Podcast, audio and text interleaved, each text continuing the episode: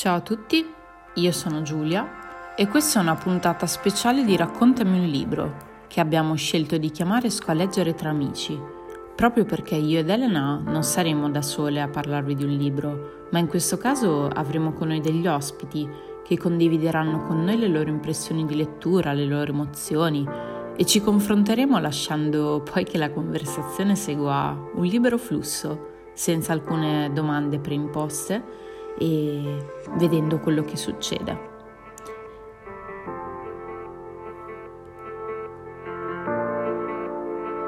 Raccontami un libro è il podcast di Esco a leggere e questa è una puntata speciale che chiameremo Esco a leggere tra amici.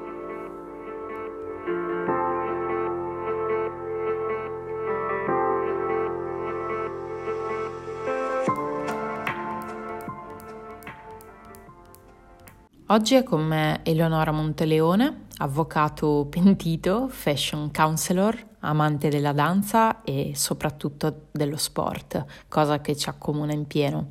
E il libro di cui parleremo è L'animale morente di Philip Roth. Devo fare una precisazione, cercherò di essere mm, la palissiana e um, ho dimenticato di pigiare il bottone di registrazione per i primi tre minuti della conversazione che ho avuto con Eleonora in merito a questo libro, quindi eh, partirò direttamente mh, dalla, dallo spiegarvi io come ci siamo conosciute perché poi in realtà tutto il resto della conversazione è stato registrato. Chiedo scusa soprattutto a Eleonora ma anche a voi eh, per questo mio errore proprio da eh, puella. E così è, eh, i principianti devono partire da qualche punto. E dunque, io ed Eleonora ci siamo conosciute eh, almeno un paio d'anni fa, credo sì, qualche estate fa, eh, in un campeggio in Sardegna stupendo nei pressi del Ghero e ci siamo imbattute eh, vicendevolmente per il fatto che eh, lei era di rimpettaia della mia piazzola di tenda.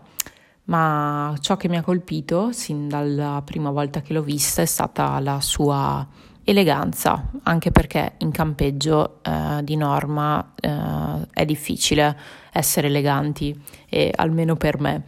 Poi ci sono delle persone che riescono come lei, ma la cosa che mi ha colpito è il fatto che lei è arrivata con un trolley sulla sua piazzola, ha montato la sua tenda e ogni giorno per un paio di settimane lei tirava fuori dal trolley una Miss diversa, eh, super abbinata, super eh, trendy, insomma, boh, mi ha colpito da morire e tutto in un trolley mh, mm, veramente minuscolo, quindi chapeau Ele, eh, non so come hai fatto e eh, in realtà poi dopo ad unirci non è stata eh, la sua abilità di mettere tutto in valigia, eh, da cui io dovrò imparare.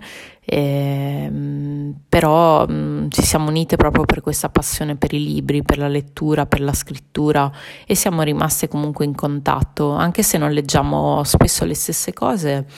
Ci confrontiamo ed è per questo che l'ho invitata a questa puntata di Esco a leggere tra amici. Ciao Ele, eh, volevo chiederti come prima cosa ehm, come ti sei avvicinata a questo libro. Il titolo eh, mi, mi, diceva già qualcosa e, ed è, mi sono proprio innamorata di quest'autore e del suo modo elegante di scrivere. E dopo che ho letto Pastorale Americana ricordo di averti mandato, ti ho mandato forse un messaggio, ti ho fatto sì, un audio. Sì e dove comunque la cosa che mi aveva colpito è che alcune pagine mi sembrano proprio dei quadri.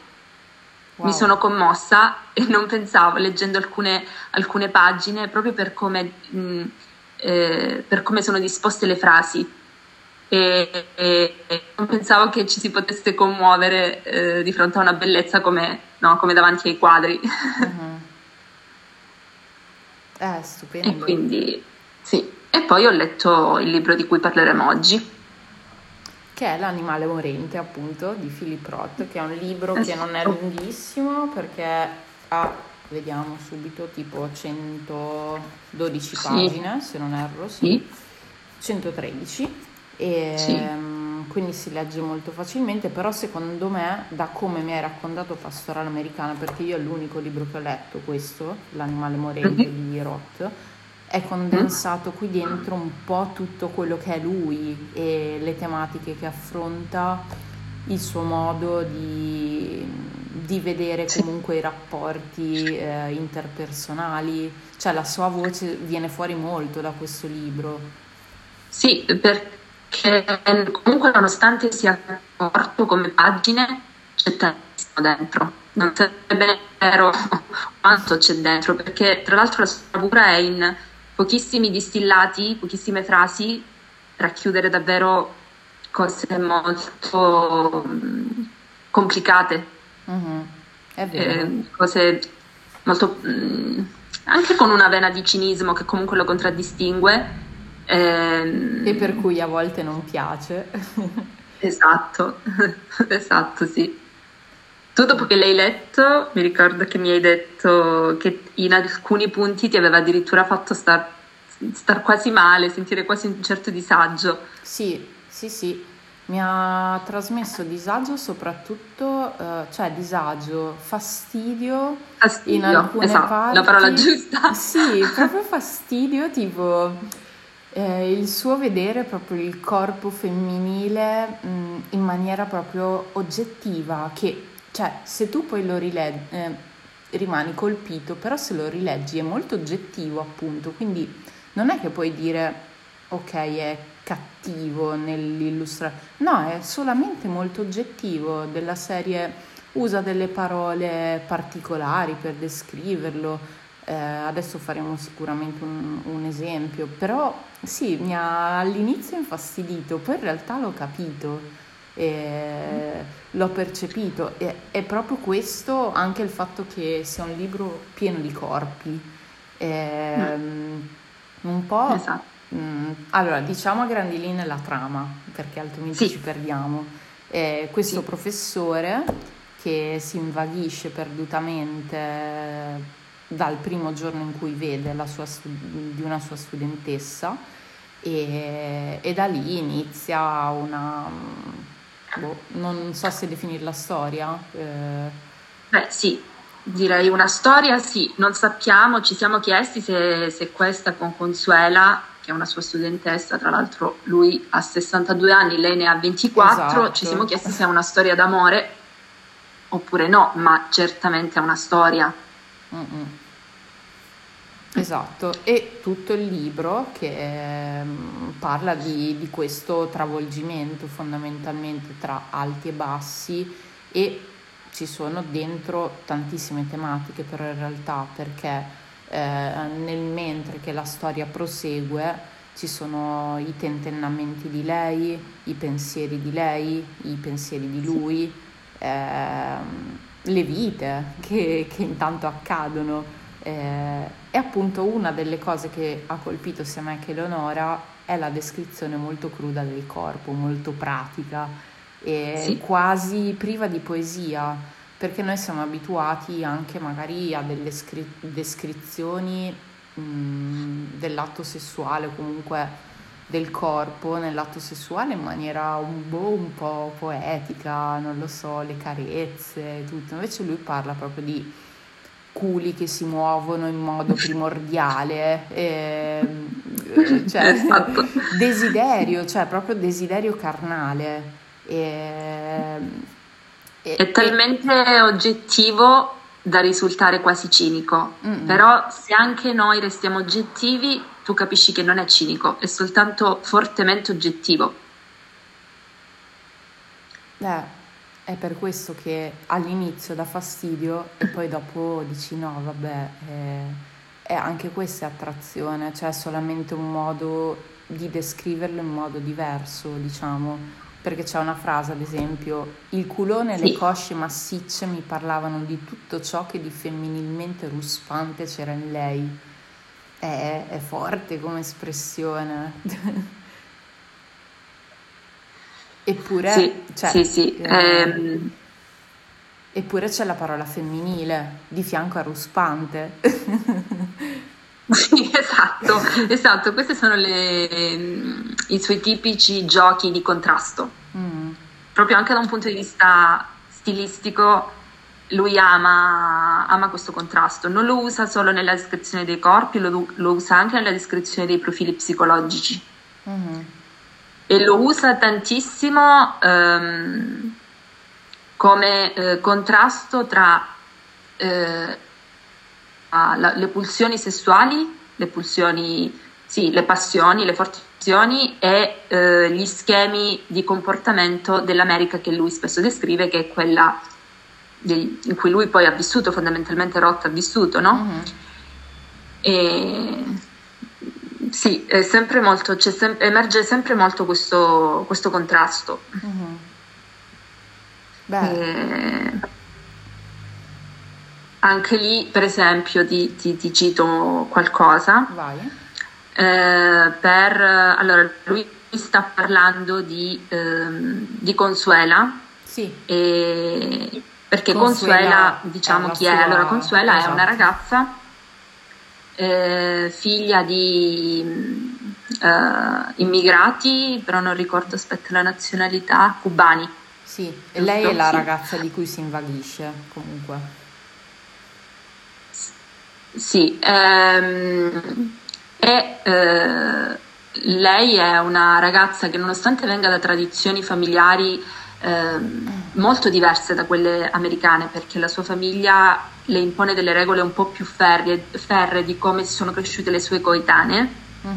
viene anche da una, una, uh, una, ricchezza che queste famiglie cubane si sono costruite uh, nel, nel periodo del da quando sono arrivati in America in avanti, quindi sì. già lei è figlia di un certo benessere. Sì.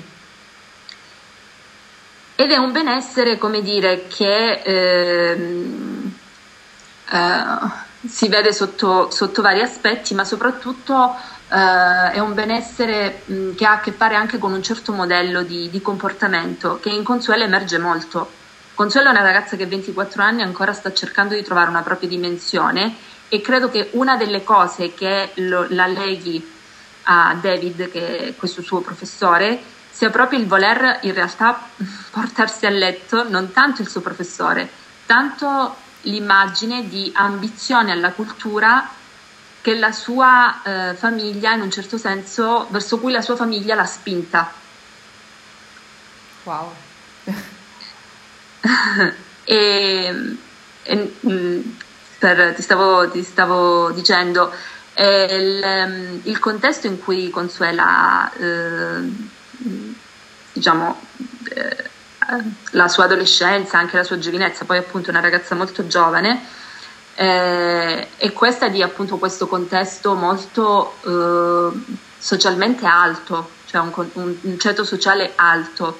E lui eh, descrive eh, con una gelosia Mm, eh, e questo poi è un tema di cui potremmo parlare con una gelosia proprio eh, molto mh, mm, travolgente, eh, il, il, l'ex fidanzato di Consuela. Mm-hmm. e li descrive come due ragazzi eh, apparentemente molto per bene, però poi arriva il contrasto di cui parlavamo prima. Sì. Ti leggo solo un pezzettino. Vai. Un ragazzo socialmente accettabile, cubano pure lui, Carlos Alonso, molto per bene, molto corretto, mi dice lei che andava a prenderla davanti alla porta, in giacca e cravatta, chiamava mai una ragazza che ai genitori e si sedeva con loro. Un ragazzo di buona famiglia, riservato e perfettamente consapevole della loro condizione sociale. Come nella famiglia di Consuela, anche in quella di Carlos c'è un grande rispetto per il padre, tutti sono educatissimi e poi senti, questa è l'ascesa verso il, mm-hmm. eh, il clou finale. Sì. Tutti sono bilingui senza fatica, le scuole giuste, il country club giusto, leggono il diario, il Berger Record, amano Reagan, amano Bush, odiano Kennedy, ricchi cubani del New Jersey e un po' più a destra di Luigi XIV e Carlos le telefona e le dice non mestruare senza di me. Mi fa troppo ridere. Ah. No, no, è, è molto vero quello che hai detto, sì, eh, il contrasto e anche questa ambiguità di desiderio che ha lei. Io penso che lei non, non, fosse totalmente consapevole di cosa volesse quando andava a letto con lui. Cioè, un po' come hai detto, un po' c'era questo arrivismo, chiamiamolo così, no, però voglia di scalare, comunque di far parte di un certo gruppo sociale e, ehm, che le è stato dipinto da sempre come un'elite. E quindi mh, in un qualche modo eh, andare a letto con questo professore per lei era sì eh, sinonimo di entrare a far parte di questo gruppo privilegiato, della cultura, dell'alta cultura eh, Guarda, c'è proprio una, una, parte in cui eh, Roth, ehm, spie- cioè, David, in realtà David, perché c'è David, il professore, lui subito capisce benissimo eh, in realtà da, da questa confusione, questa, questo non sapere eh, da parte di Consuela che donna essere e capisce subito questa ambizione alla cultura e la descrive benissimo in una frase molto, in una cosa molto semplice. Dice: Lei guardava i quadri di Picasso ah, sì. sperando, che le, eh, sperando, che le, venisse chissà quale folgorazione. Cioè, lei dalla cultura sperava che le, perché lei voleva essere quella donna lì. Sì, sì, sì. Quello che lui fa con naturalezza, anche attraverso la musica, eh, a lei invece non arriva perché la sua è un'ambizione, non è un mm. contatto reale con l'arte. E della musica mi parlavi anche tu. Ti parlavo eh. anch'io, sì. Poi ci arriviamo. Rimarrei un attimo a Picasso e Schiele eh, perché mm, è vero, ci sono tantissimi riferimenti, come hai detto che avevi trovato cioè, non a caso anche prima hai definito la sua scrittura un po' a quadri e lui inserisce tanti riferimenti artistici nei suoi libri, tra cui appunto anche la pittura e lo stesso protagonista eh, anche nel descrivere appunto il corpo femminile si lascia molto ispirare da quelli che erano riferimenti artistici e dice mm. rispetto a Consuelo che si lasciava ispirare del suo corpo come se fossi Gaston Lachase la finestra della sua eccitazione ispirava un altro paragone pastorale, l'aratura di un, co- di un campo dolcemente spazzato dal vento. Cioè, eh, non è comune associare l'eccitazione per una donna un campo dolcemente spazzato dal vento. E però sì. te, lo fa vedere, te lo fa vedere totalmente. E un'altra cosa assolutamente affascinante che mi ha affascinato tanto è ritrovare in questo libro il riferimento a, al San Sebastiano eh, come figura, come icona, eh, nel senso di, mh, mm, di, eccitazione, la stessa citazione eh, che ho trovato in un libro di eh, Yukio Mishima, Confessioni di una maschera, in riferimento al quale il protagonista, che è un ragazzo alle prime armi con masturbazione, eccitazione, proprio un adolescente, e si ritrova tra le mani il dipinto di eh, questo San Sebastiano ed è lì davanti, cioè di fronte all'immagine di questo San Sebastiano con le, con le frecce, trafitto così che vede questo corpo nudo e, e iacula per la prima volta e, e, lo stesso riferimento di San Sebastiano l'ho trovato in Roth e, um, ti leggo un attimo la, la, parte di Mishima che parla di San Sebastiano perché anche questo è molto forte. E sì. comunque per me è un libro che, mm, che, va affiancato all'animale morente di Roth, questo qua, Confessione di una maschera, proprio per, sì. per la tematica erotica che viene fuori, però è bellissimo perché qua c'è l'immagine di un adolescente alle prime armi con l'erotismo con il sesso e con il corpo nudo delle ragazze. Poi è una descrizione di un autore orientale che rispetto ah. a Roth, che mm, è totalmente uno scrittore occidentale americano e si sente molto da mm, insomma viene fuori proprio l'America come hai detto tu prima gli Stati Uniti sì. e è bellissimo appunto leggerli secondo me in maniera affiancata, non lo so, mi è venuto questo. Comunque riprendo San Sebastiano, altrimenti mi perdo come sempre. Allora, un giorno, approfittando di un leggero raffreddore che mi aveva impedito di andare a scuola, pescai alcuni volumi di riproduzioni d'opere d'arte che mio padre aveva riportato in patria come ricordo dei suoi viaggi in terre straniere e rifugiatomi in stanza da letto li esaminai con grande attenzione. Mi affascinarono in special modo le foto incisioni di sculture greche nelle guide dei vari musei italiani. Quando mi trovai davanti alle rappresentazioni del nudo, fra le molteplici riproduzioni di capolavori, furono queste tavole in bianco e nero che appagarono la mia fantasia e preferenza d'ogni altra. Ciò era dovuto probabilmente al semplice fatto che, anche riprodotta, la scultura mi pareva più vicina alla vita. Era la prima volta che vedevo dei libri di quella specie. Stavo sfogliando una delle ultime pagine di quel volume e tutto a un tratto, dall'angolo della pagina successiva, baluginò davanti ai miei occhi un'immagine che dovetti ritenere si fosse appostata laggiù per me solo, a mio beneficio. Era una riproduzione del San Sebastiano di Guido Reni, che figura nella raccolta di Palazzo Rosso a Genova. E quel giorno, nell'attimo in cui scorsi il dipinto, tutto il mio essere fremette d'una gioia pagana. Il sangue mi tumultuò nelle vene, i lombi si gonfiarono quasi in un empito di rabbia. La parte mostruosa di me che era prossima a esplodere attendeva ch'io ne usassi con un ardore senza precedenti, rinfacciandomi la mia ignoranza, ansimando per lo sdegno. Le mani, affatto inconsciamente, cominciarono un movimento che non avevano imparato mai. Sentì un che di segreto, un che di radioso, lanciarsi ratto all'assalto dal di dentro. Eruppa all'improvviso, portando con sé un'ebbrezza accecante. e questa è l'esperienza con il San Sebastiano, che te lo immagini mai invece di avere YouPorn davanti.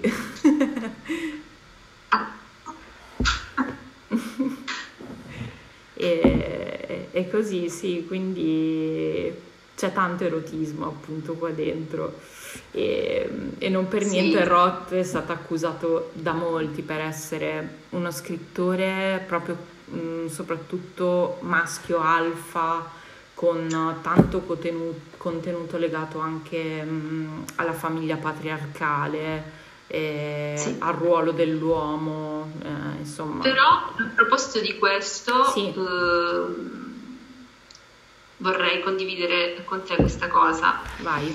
È, è vero certamente questo, però è vero anche che lui coglie qualcosa nel movimento femminista degli anni 60 uh-huh. Mhm. che io credo sia davvero importante sottolineare. Uh-huh. Perché ehm, lui eh, al, agli albori del movimento di contestazione, fondamentalmente, che poi trova tutto il suo apice in pastorale, uh-huh. su contestazioni che è sia politico ma soprattutto femminista, si trova già a essere eh, ad avere contatti molto stretti con queste ragazze eh, che iniziano questa rivoluzione sul, sul, proprio corpo e sulle proprie abitudini sessuali. Mm-hmm.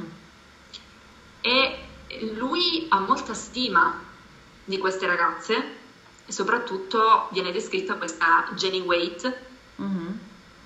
E questa Jenny Waite, per dirti, è una ragazza che nella sua descrizione è quella ragazza che tutto lo studentato chiama quando si ha voglia di fare l'amore e lei ehm, spesso è disponibile oppure non è disponibile, semplicemente. E eh, quello che ehm, ehm, emerge di più dalla descrizione di, del comportamento di queste ragazze è proprio, ehm, non è una lotta a un sistema patriarcale, cioè loro lottano senza lottare, nel senso che loro, autoaffermando la propria libertà sessuale, mm-hmm. apportano già un cambiamento. E, ehm, e questo per me, in questo c'è molta differenza con certi fenomeni, fenomeni femministi attuali, come può essere anche il MeToo, mm-hmm. perché eh, lui dice non, non, non si trattava per loro di denunciare un avance sessuale maschile, Mm-hmm. Perché loro non sarebbero mai passate da un modello di imposizione ad un altro. Semplicemente le avance maschili erano qualcosa da accettare o no in base al proprio esclusivo eh, appetito sessuale del momento. Mm-hmm. Quindi tutto si riconduce comunque al desiderio, cioè noi siamo sempre puro desiderio e, e siamo mossi sì. dal desiderio. Mm, però in questo passaggio c'è anche qualcosa in più. In questo, nella descrizione di questo movimento femminista io ci vedo anche qualcosa di più profondo del solo desiderio. Mm-hmm. E, è come se si arrivasse a una rivoluzione politica che poi è stata impattante, non solo per l'America ma per il mondo in generale, di quegli anni, mm-hmm. se, senza passare da una lotta politica. E, e questo lui lo, lo, lo, dice chiaramente, descrive ragazze. Eh, quello che mi fa sorridere, diciamo, del personaggio di David, al di là della descrizione di Roth, è che eh, David dice eh, delle, sue, delle sue persiste successive a queste che sono state pioniere, mm-hmm. dice mh, mm, loro avrebbero dovuto ringraziare non la dichiarazione di indipendenza americana per la libertà sessuale che avevano, ma avrebbero dovuto ringraziare il coraggio di donne come, eh, come Jenny, Jenny Waite. Mm-hmm. Eh, per essersi lanciate in questa libertà sessuale, però mi fa ridere perché eh, lui stesso eh, divorzia dalla moglie eh, proprio eh, sull'onda di quel coraggio lì. Mm-hmm. Mm, e, e, tra l'altro divorzia, e anche divorzia perché non è lui che lascia la moglie, ma si fa lasciare dalla moglie perché viene scoperto a frequentare assiduamente queste ragazze, quindi alla fine questo coraggio neanche lui, cioè lo cavalca da un punto di vista sociale, però a livello personale alla fine si fa lasciare, no? Ma e quindi secondo e quindi... te, eh, cioè, ce n'è di, c'è amore in questo romanzo alla fine? Allora, eh, in questo romanzo c'è amore. Allora, se partiamo dal presupposto Co- tormentate. Ma cos'è per noi l'amore? Prima di tutto. Cos'è per noi l'amore? E, e, e infatti è a questa domanda che, cioè, se, se, se noi dobbiamo rispondere a questa domanda dobbiamo utilizzare un parametro, seppure minimo. Se, se tu pensi che ogni storia d'amore, anche quelle più tormentate, siano comunque, o meglio, ogni storia, anche la più tormentata, sia una storia d'amore, mm-hmm. allora anche questa con Consuela è una storia d'amore per lui. Perché poi noi non abbiamo finito di dire la trama, ma in realtà lui soffre moltissimo quando Consuela si... Lui vorrà anni per riprendersi sì, sì. da questa storia con, con mm. Consuela. Mm-hmm. E se noi partiamo da questo presupposto, sì, è una storia d'amore perché fa conoscere a David una parte di lui che non conosceva ed è una parte assolutamente attaccata ed è la stessa parte che lui giudica male, passami il termine, nel figlio. Mm-hmm. E, ehm, ed è una parte che gli fa riconoscere la sua fragilità e, e l'essere disposto a fare tanto e a, eh, a come dire, sì, a fare tanto e ad aspettare tanto per l'altro, per l'altro, che in questo caso è Consuela. Non solo, quando loro si lasciano, lui scopre un talento accelerato, catalizzato da quel dolore per la, mu- per la musica. Sì, sì, sì. Hai presente quella parte? Certo cui lui poi prende lezioni e uh-huh. la immagina mentre suona. Uh-huh. Eh, questa è, è, una sublimazione d'amore. Ok. Beh sì, poi quella parte con riferimento alla musica per me è speciale perché mi cita gli autori su cui mi sto arrabattando eh, faticosamente perché da un anno e basta che, che suono il pianoforte, però da Chopin a Beethoven e vedere, cioè sentir dire da lui comunque della fatica anche di mantenere la concentrazione lì e però della bellezza di portare nell'interpretazione di, di un pezzo eh, quello che stai vivendo. Quindi è vero che sono delle note scritte in un qualche modo, così come un testo è un testo, cioè le parole sono parole quando le leggi, però mm.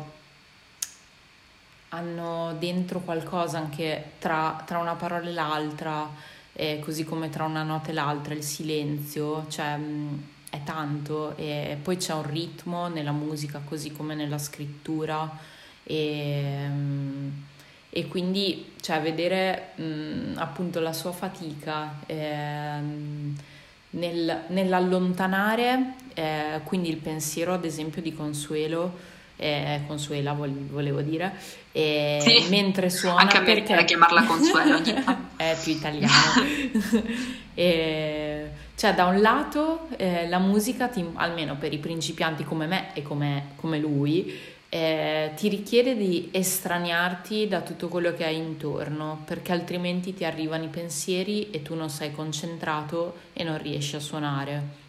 Dall'altro ti richiede tantissima empatia e tantissima comun- comunione con tutto quello che stai vivendo nel momento presente. È la massima espressione, secondo me, di presenza suonare che che ho mai vissuto sul mio corpo e mentalmente. E, e questo cioè, è fantastico perché non, ti arriva tutto addosso mentre suoni e quindi lo capisco bene quando lui dice da un lato mh, mm, dovevo mandare via il suo pensiero e dall'altro volevo che rimanesse con me mentre suonavo perché la sua presenza mentre suonavo l'amore che hai detto che comunque lui ha provato per lei eh, dava qualcosa di più ai suoni che lui emetteva con le dita, al suo, al, al suo suono, diciamo. Quindi ecco, questa è la cosa che mi affascinava perché, come hai detto sempre tu prima, in poche parole riesci ad esprimere quello che, boh, io non lo so se sarei mai riuscita ad esprimere, cioè razionalmente appunto, magari sì, ok, ci ho pensato, però è molto bello sentirlo dire. E, sì. e questo, cioè, quindi per te comunque amore c'è, quindi dentro questo libro. Sì. Ok. Mm, sì, direi di sì, poi rimane sempre un mistero mm, che cosa è amore e cosa no, però direi di sì. Mm-hmm. Eh, per agganciarmi a quello che hai detto tu prima, eh, un'altra, un'altra cosa dove lui ha davvero una maestria eccezionale quella che, che poi eh, sai che lui usa questo alter ego di, di Nathan, de, dello scrittore, esatto, sì. e, e, questa è una grande, eh, una cosa molto geniale perché rende il telaio semplice mm-hmm. e lui su quel telaio semplice, perché alla fine è vero, si aggancia a una cosa reale, quello è uno scrittore, ehm, può costruirci sopra anche una storia complicata perché il telaio di base rimane semplice della scrittura. Cioè, spiegami e... bene ehm, cosa, cosa intendi. Eh, con... Mm, nel senso che lui, mh, mm, creando questo alter ego dello scrittore, mm-hmm. fa aderire le cose alla realtà. Nel senso che poi alla fine diventa lui piano piano, e Roth stesso, e tu neanche te ne accorgi. E questa è l'altra grande maestria sua. Mm-hmm. E in pastorale io questa cosa è davvero, eh, emerge davvero ah. tanto in una frase. Mm-hmm. E, e la, la, la, frase è quella: Io più pensavo a quella storia, in quel caso pensa a un'altra storia, a quella che si svolge lì, in quel libro lì, sì. e, e, più mi sentivo svanire. E questa la trovo una cosa bellissima perché un po' ha a che fare con quello svanire nella mm. musica di cui parlavi tu prima. Mm. Ah, sì. Infatti, ascoltandoti, io pensavo che questo sentimento di svanire ce l'ho quando scrivo. Mm. Quelle poche volte che scrivo. Devi Però un po' più. la stessa cosa, è un esercizio di presenza e allo stesso tempo è un modo di svanire. Mm. E lui riesce a svanire davvero con un'abilità uh, che io ho trovato poche volte. Mm. Tant'è che tu stessa mi hai detto che a un certo punto hai capito che tutto il libro è un discorso che lui fa a un'altra persona, ma te ne sei resa conto? Sì, io, io, io mi, ero, mi, ero, totalmente persa in, a un certo punto, cioè non avevo minimamente capito. Mm, a un certo punto mi sono persa perché ho pensato di dover riprendere dall'inizio della pagina perché Roth inizia a rivolgersi al lettore proprio usando il tu e ho detto, scusa, esatto. ma qua c'è un errore proprio, ho pensato un refuso, non lo so, sì. co- com'è possibile? invece no. E no, invece mh, era così e, e, e, dopo mi ritorna anche più avanti questa cosa, perché a un certo punto c'è questa frase che è, si voltò, ero seduto dove sei tu, tu. Cioè... mm. Tieni conto che questa frase è davvero abbastanza in là sì, libro. Sì, cioè, sì, sì. E quindi tu per tutto quel tempo non te ne rendi conto. Quando torni indietro dici, ma, ma è sempre stato così. è stato così dall'inizio. Mm. Sì, che sì. poi alla fine, con chi parla, Mm-mm. non si sa. Eh, con te. Non lo sappi. con te, con me, con tutti. Con noi. Beh, alla fine, molto probabilmente con se stesso, perché sai benissimo tu che scrivi che molto spesso, non a caso, eh, vengono fuori...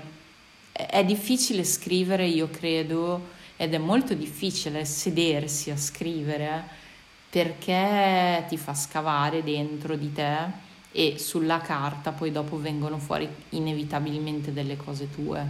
E, e quindi molto spesso questo si scrive di sé. Di, di, sicuro in questo libro qua c'è tanto di lui, mm. di sicuro c'è tanto di lui. Mm-mm. Eh già. Comunque e... tutta questa maestria, mm. ma alla fine io rimango dell'idea che mm. il nostro amico Roth si perde sul finale. Cioè il finale, secondo me, io mi immagino un Roth che si mette lì e non sa come chiudere sto cacchio di libro. No, perché probabilmente si è rotto il cavolo di scrivere e doveva tro- non sapeva più come andare avanti ha detto basta, adesso voglio finirlo e quindi a una certa. Io avverto proprio, dis- proprio il disagio sul finale, cioè sento, avverto proprio che lui a- alla fine lo chiude ma in modo un po' senza spoilerare troppo. Sul finale lui perde tutta l'eleganza. Addirittura. Sì, Senza sì. spoilerare troppo perché cosa succede? Ma allora, questo finale qui, allora vabbè, pastorale si chiude con una domanda, uh-huh. ma poi questa domanda molti si sono chiesti, sì, si chiude con una domanda che ha una risposta, una risposta. In realtà, secondo me, ti ripeto, non sapeva come, come chiuderlo.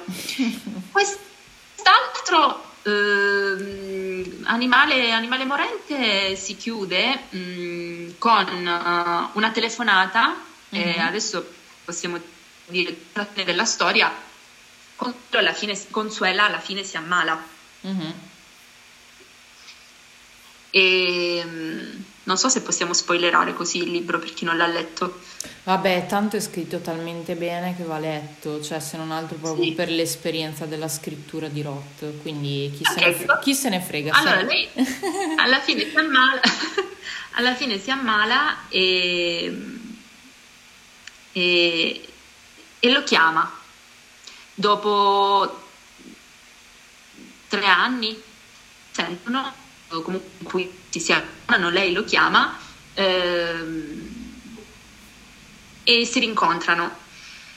E, e, per dire solo proprio il, la parte del finale, eh, riceve una telefonata da lei eh, in cui eh, gli chiede di andare, eh, che è stata operata perché ha dovuto subire un intervento e gli dice vieni e, e, lui finisce, cioè il libro finisce così, non c'è tempo, devo scappare, tu rimani se vuoi, eh, se vuoi restare, se vuoi andare vai. E qualcuno, questo, questo confidente di Roth, di, di David, gli dice non farlo. Lui risponde cosa? Non andare, ma devo, qualcuno deve stare con lei. Troverà qualcuno. E terrorizzata, io vado, gli risponde David. E il libro finisce, pensaci, rifletti, perché se ci vai sei finito.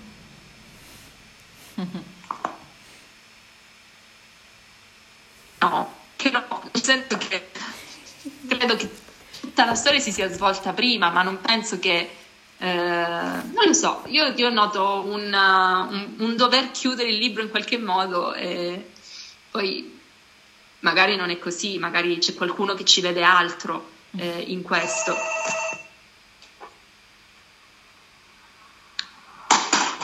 Beh, ehm, io lascerei la domanda aperta per chi, sì. per chi vorrà leggerlo. E, um, chiuderei con... Uh, una cosa che volevo chiederti all'inizio ma mi è sfuggito, che era una parola per iniziare, una parola che ti ha lasciato il romanzo. E... C'è assolutamente una parola, ci sono tante parole, ma ce n'è assolutamente una che mi ha colpito più uh, delle altre e, ed è pornografia della gelosia. Mm, wow. perché David è un uomo che ha avuto tante donne, che non si è mai legato, che uh-huh. probabilmente ha sempre visto la gelosia come spettatore passivo, ma non è stato mai lui geloso di qualcun altro, ha avuto sempre molte donne gelose di lui. E invece eh, c'è questa frase, pornografia della gelosia, in cui lui dice si rende conto del forte attaccamento e della forte gelosia che ha nei confronti di Consuela, addirittura anche di storie passate. E, e usa questo, questa frase per dire che nella pornografia comune, nella pornografia delle immagini, tu non provi gelosia perché, ti sostitu- perché mh, lui immagina, immaginasse una scena pornografica di una ragazza con eh, un ragazzo a cui, lui, a, a cui, lui, si sostituisce, cioè lui si, si sostituisce alla parte maschile. Quindi non c'è nessuna gelosia, c'è anzi una serenità nell'arrivare a quella pornografia e nel viverla. Invece pornogra- nella pornografia della gelosia tu vedi una scena che si svolge tra altri,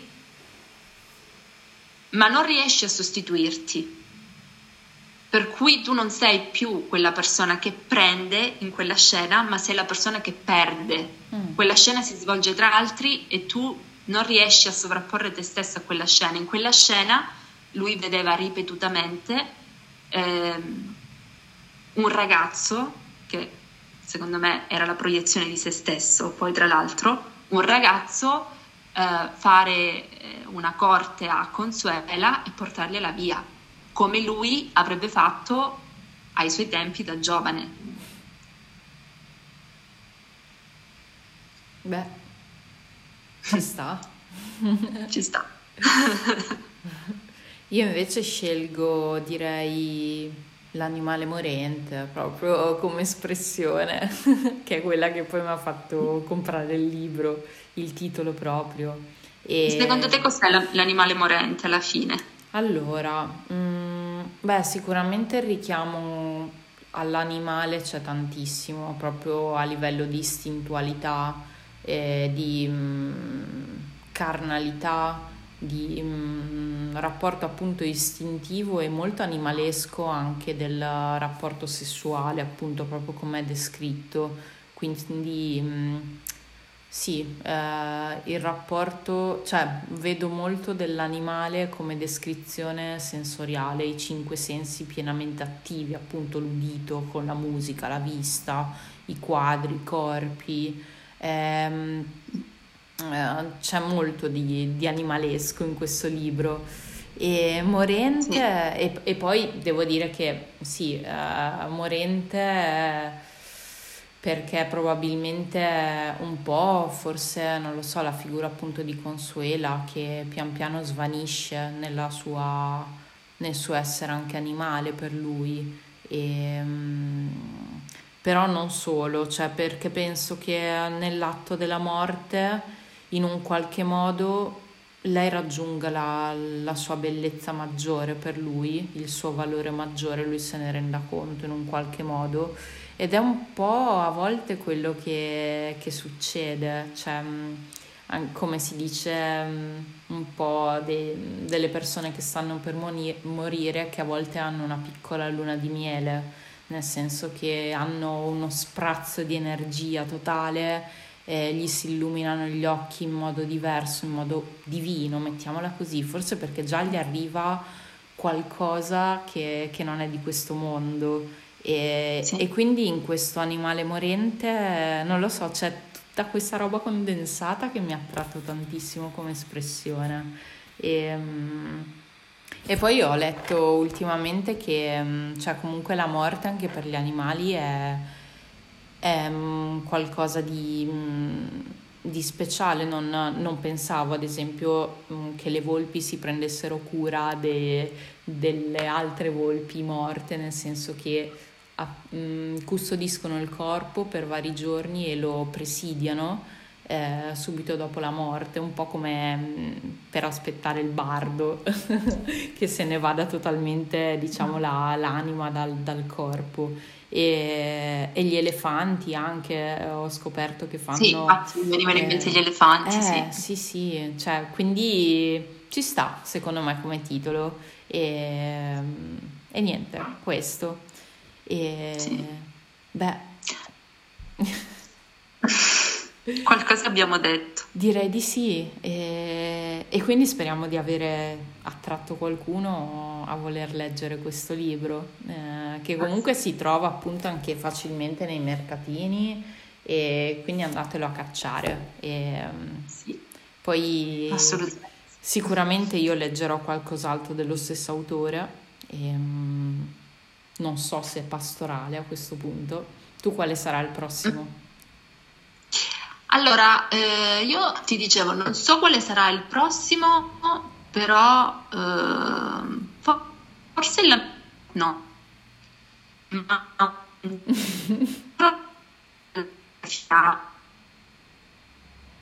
Perché come ti dicevo non, non voglio, voglio leggere più, più, libri possibili prima di leggere la biografia per, per avere un'idea in, intatta mm-hmm. di, di Roth, quantomeno della sua vita, ecco. Sì, sì. Anche se forse chissà, leggo più della sua vita leggendo i libri che non leggendo la biografia.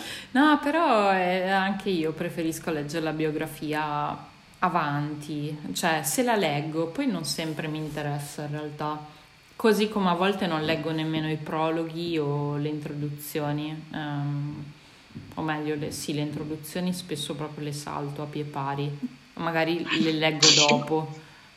Dopo magari Anch'io. sì, però mi piace iniziare proprio con la narrazione, apro il libro e mi ci immergo, cioè che magia. Va sì, bene. Sì. Allora chiudo leggendo una citazione, eh, proprio dove viene fuori il titolo, che è, di una, è una poesia di Yeats eh, che Roth sì. inserisce nel testo. Consumami il cuore, malato di desiderio, e avvinto a un animale morente che non sa che cos'è. Ciao Ele, grazie. Ciao Giulia, ciao. grazie a te. Ciao ciao. Ciao. Allora, chiudo la registrazione.